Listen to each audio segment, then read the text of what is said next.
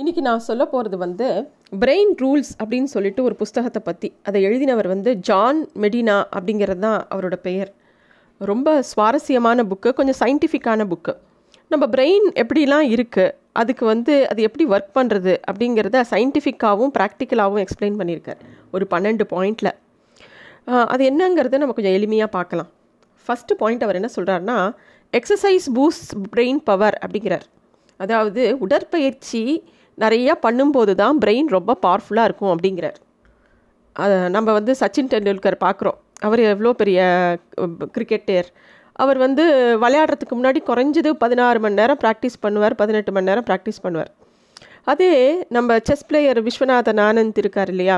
அவர் வந்து brain game தானே விளையாடுறார். செஸ் வந்து மென்டல் கேம் அதுக்கு அவர் சச்சின் டெண்டுல்கரை விட ரெண்டு மடங்கு ஜாஸ்தி உடற்பயிற்சி செய்வாராம்.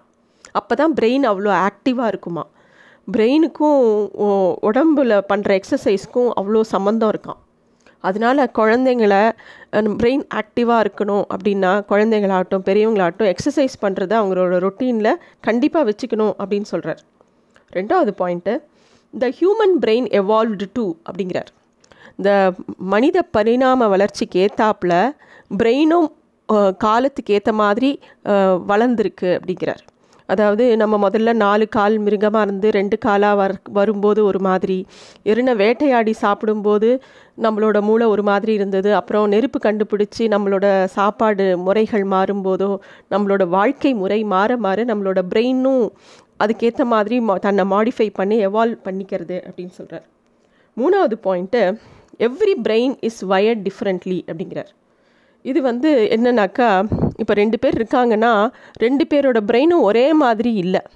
அவங்களோட வயரிங்கே வித்தியாசமானது. ஒவ்வொருத்தரும் ஒவ்வொரு மாதிரி. அதனால் ரெண்டு பேருக்கு ஐக்யூ டெஸ்ட் வச்சா ஒரே மாதிரி ரிசல்ட் வராது. அதே மாதிரி ரெண்டு பேர்கிட்ட ஒரு விஷயத்த சொன்னோன்னா ரெண்டு பேரும் ஒரே மாதிரி புரிஞ்சிக்க மாட்டாங்க.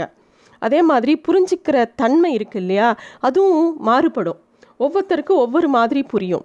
அதனால் பிரெயின் வந்து ஒவ்வொருத்தருக்கும் ஒவ்வொரு விதமாக வயர் ஆயிருக்கு. எல்லாருக்கும் ஒரே மாதிரி இருக்குது அப்படின்னு நம்ம நினைக்க முடியாது. நாலாவது we don't pay attention to boring things இது ரொம்ப முக்கியம். நம்ம வந்து எதுக்குமே நம்மளால் அவ்வளோ சீக்கிரம் அட்டென்ஷன் கொடுக்க முடியாது. நம்ம பிரெயினோட அட்டென்ஷன் அதாவது அந்த ஸ்பாட் லைட்டுன்னு சொல்கிறாங்க அந்த ஃபோக்கஸ் இருக்குது இல்லையா? அது வந்து மல்டி டாஸ்கிங்க்கு இல்லை பல தரப்பட்ட வேலைகளை ஒரே சமயத்தில் செஞ்சுடலாம். அதனால டைமை சேவ் பண்ணான்னு நம்ம மல்டி டாஸ்கிங்னு ஒன்று பண்ணுறோம் தெரியுமா? அப்போ பாடிக்கிட்டே எழுதுறது மியூசிக் கேட்டுக்கிட்டு படிக்கிறது அப்புறம் இந்த மாதிரி சமைச்சிக்கிட்டே ஃபோன் பேசிக்கிட்டே நிறைய விஷயம் பண்ணுறது அப்படிம்போது பிரெயின்னால் அந்த மல்டி டாஸ்கிங்கில் வந்து ஒரு இதை ஸ்கிப் பண்ணிடுமா? அதனால ஒரு இதை தான் ஸ்பாட்லைட்டில் வச்சுக்க முடியும் அப்படிங்கிறார். இது ஒரு முக்கியமான பாயிண்ட்டாக சொல்கிறார் அது மட்டும் இல்லை இப்போ நம்ம வந்து ஒரு கிளாஸ் எடுக்கிறோன்னே வச்சுக்கோங்களேன் ஸ்டூடெண்ட்ஸ் இருக்காங்க கிளாஸில் அவங்களோட அட்டென்ஷன் ஸ்பேன் ரொம்ப கம்மியாக தான் இருக்கும். நம்ம பாட்டுக்கு ஒன்றரை மணி நேரம் லெக்சரை போட்டு அவங்கள போர் அடித்து அவங்களுக்கு எந்த விஷயமும் உள்ளே போகாது. அதனால் என்ன சொல்கிறாரு எதுவாக இருந்தாலும் பத்து பத்து செக்மெண்ட்டாக பிரித்து ஒரு ஐம்பது நிமிஷம் பீரியடை பத்து பத்து செக்மெண்ட்டாக பிரித்து ஃபஸ்ட்டு என்ன சொல்ல வரீங்க அப்படிங்கிற கோர் கான்செப்டை ஃபஸ்ட்டு சொல்லிடணும்.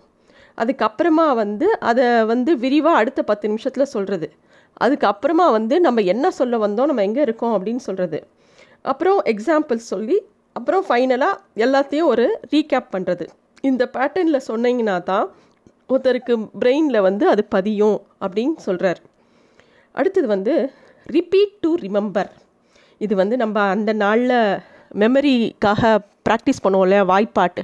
திருப்பி திருப்பி சொன்னதையே சொல்லுவோம். அது வந்து பிரெயினில் ஆட்டோமேட்டிக்காக ஸ்டோர் ஆகிடும் இந்த ஸ்லோகம் சொல்கிறதோ வாய்ப்பாட்டு சொல்கிறதோ இதெல்லாம் அந்த ப்ராக்டிஸ்னால் தான் அந்த நாளில் வச்சுருந்தாங்க. பிரெயின் ஆக்டிவாக இருக்கும் அதனால். அதனால் அதை திருப்பி திருப்பி சொல்ல சொல்ல அது ஆட்டோமேட்டிக்காக டியூன் ஆகிடும் அந்த சவுண்ட் அண்ட் இது நமக்கு பிரெயினில் டியூன் டியூன் ஆகிடும் ரூல் நம்பர் சிக்ஸ் என்ன சொல்கிறாருன்னா ரிமெம்பர் டு ரிப்பீட் அப்படிங்கிறார். முதல்ல ஒரு மனப்பாட பகுதியை திருப்பி திருப்பி சொல்லி ஞாபகம் வச்சுக்கணும். அப்புறமா ரிமெம்பர் டு ரிப்பீட் அப்படிங்கிறது நம்ம திருப்பியும் நம்ம படித்தது இருக்கு இல்லையா? அதை திருப்பியும் நம்ம மைண்டுக்கு கொண்டு வந்து ஞாபகப்படுத்தி திருப்பி சொல்லி பார்க்குறது. இது ரெண்டுமே ரொம்ப முக்கியமான விஷயம். அப்போ தான் அந்த லாங் டேர்ம் மெமரி அப்படிங்கிற இடத்துல போய் அந்த விஷயங்கள் சேவ் ஆகுமா?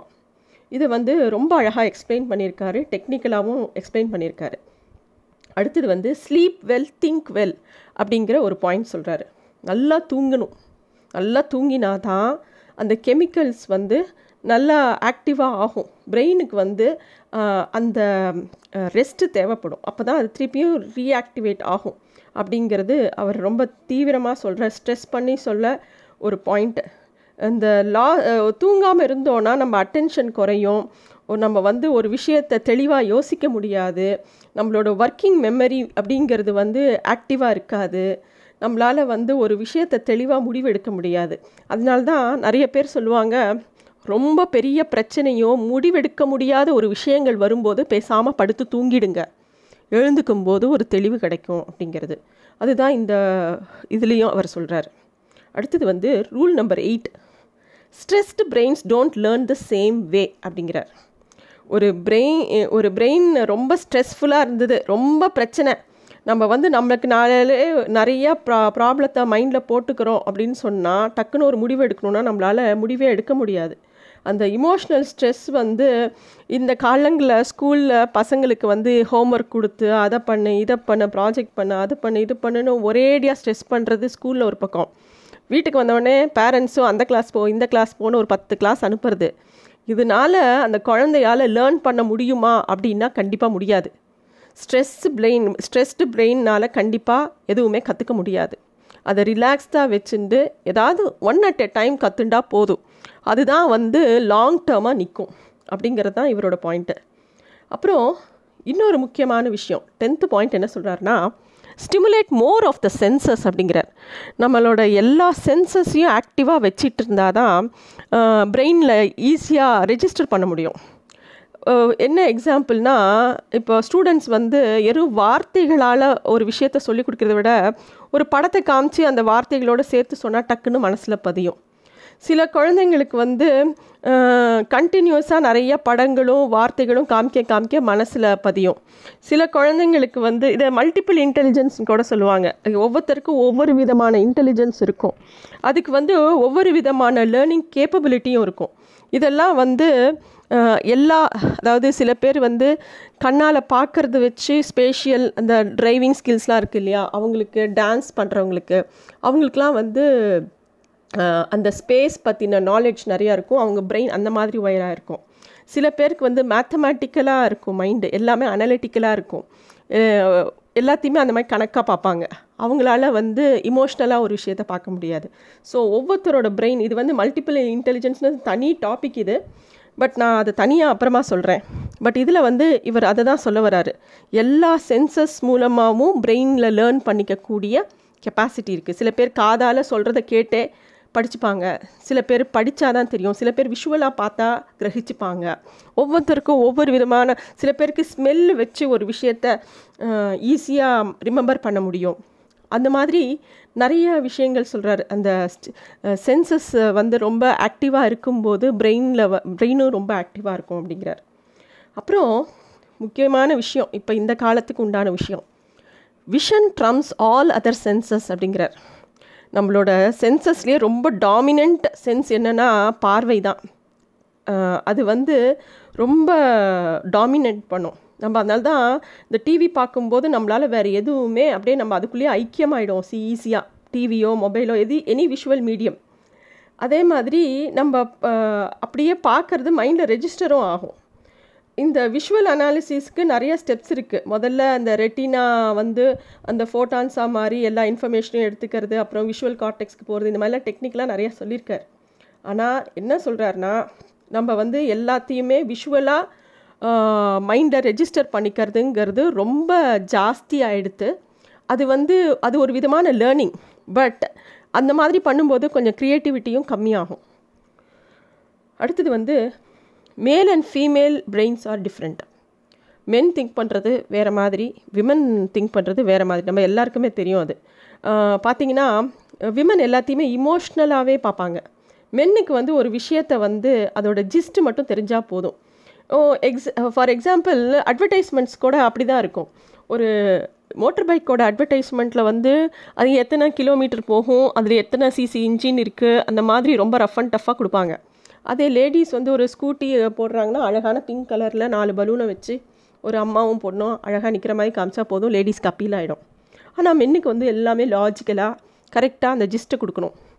அதுதான் மேல் அண்ட் ஃபீமேலோட பிரெயின் கம்ப்ளீட்டாக டிஃப்ரெண்ட்டாக இருக்கும். அட்வர்டைஸ்மெண்ட்லேயே அவங்கவுங்கள அட்டாக் பண்ணுற அட்வர்டைஸ்மெண்ட்டை வச்சு அதை நம்ம புரிஞ்சுக்கலாம். அடுத்தது we are powerful and nature natural explorers அப்படிங்கிறாரு. ஆமாம் எல்லாரோட பிரெயினும் எப்பயுமே வந்து ஒரு குழந்த மாதிரி நம்மளோட லேர்னிங் கெப்பாசிட்டி இருக்கும். ஒரு குழந்தைய பார்த்துருக்கோம் இல்லையா? அது வந்து ஒன்று ஒன்றும் புதுசு புதுசாக கற்றுக்கிறது எவ்வளோ ஆர்வமாகவும் ஆசையாகவும் கற்றுக்கும் எல்லாத்தையும் பார்க்கும் தொட்டு பார்க்கும் மோந்து பார்க்கும் கண்ணால் பார்க்கும் வாயில் வச்சு பார்க்கும். அப்புறம் அந்த என்னங்கிறது அது புரிஞ்சுக்கும். அது மாதிரி தான் நம்மளும் எல்லாருக்குமே பிரெயினில் ஒரு போர்ஷன் இருக்குது அது வந்து தான் நம்மள லேர்னிங் கெப்பாசிட்டியை ஆக்டிவாக எத்தனை வயசானாலும் வச்சுருக்கிற போர்ஷன் அதுதான். அப்படின்னு சொல்கிறார் நம்ம எல்லாருமே நேச்சுரலாகவே எல்லா விஷயத்தையுமே கற்றுக்கிற கெப்பாசி கெப்பாசிட்டி உண்டு எல்லாரோட பிரெயினுக்கும் அப்படின்னு சொல்கிறார் இது ரொம்ப சுவாரஸ்யமான புக்கு கொஞ்சம் டெக்னிக்கலாகவும் இருக்கும் இந்த புக்கு ஆனால் எல்லா பேரண்ட்ஸு எல்லா பெரியவங்க சின்னவங்க எல்லாருமே வாசிக்கலாம். ரொம்ப எளிமையான ஒரு புஸ்தகம். நன்றி.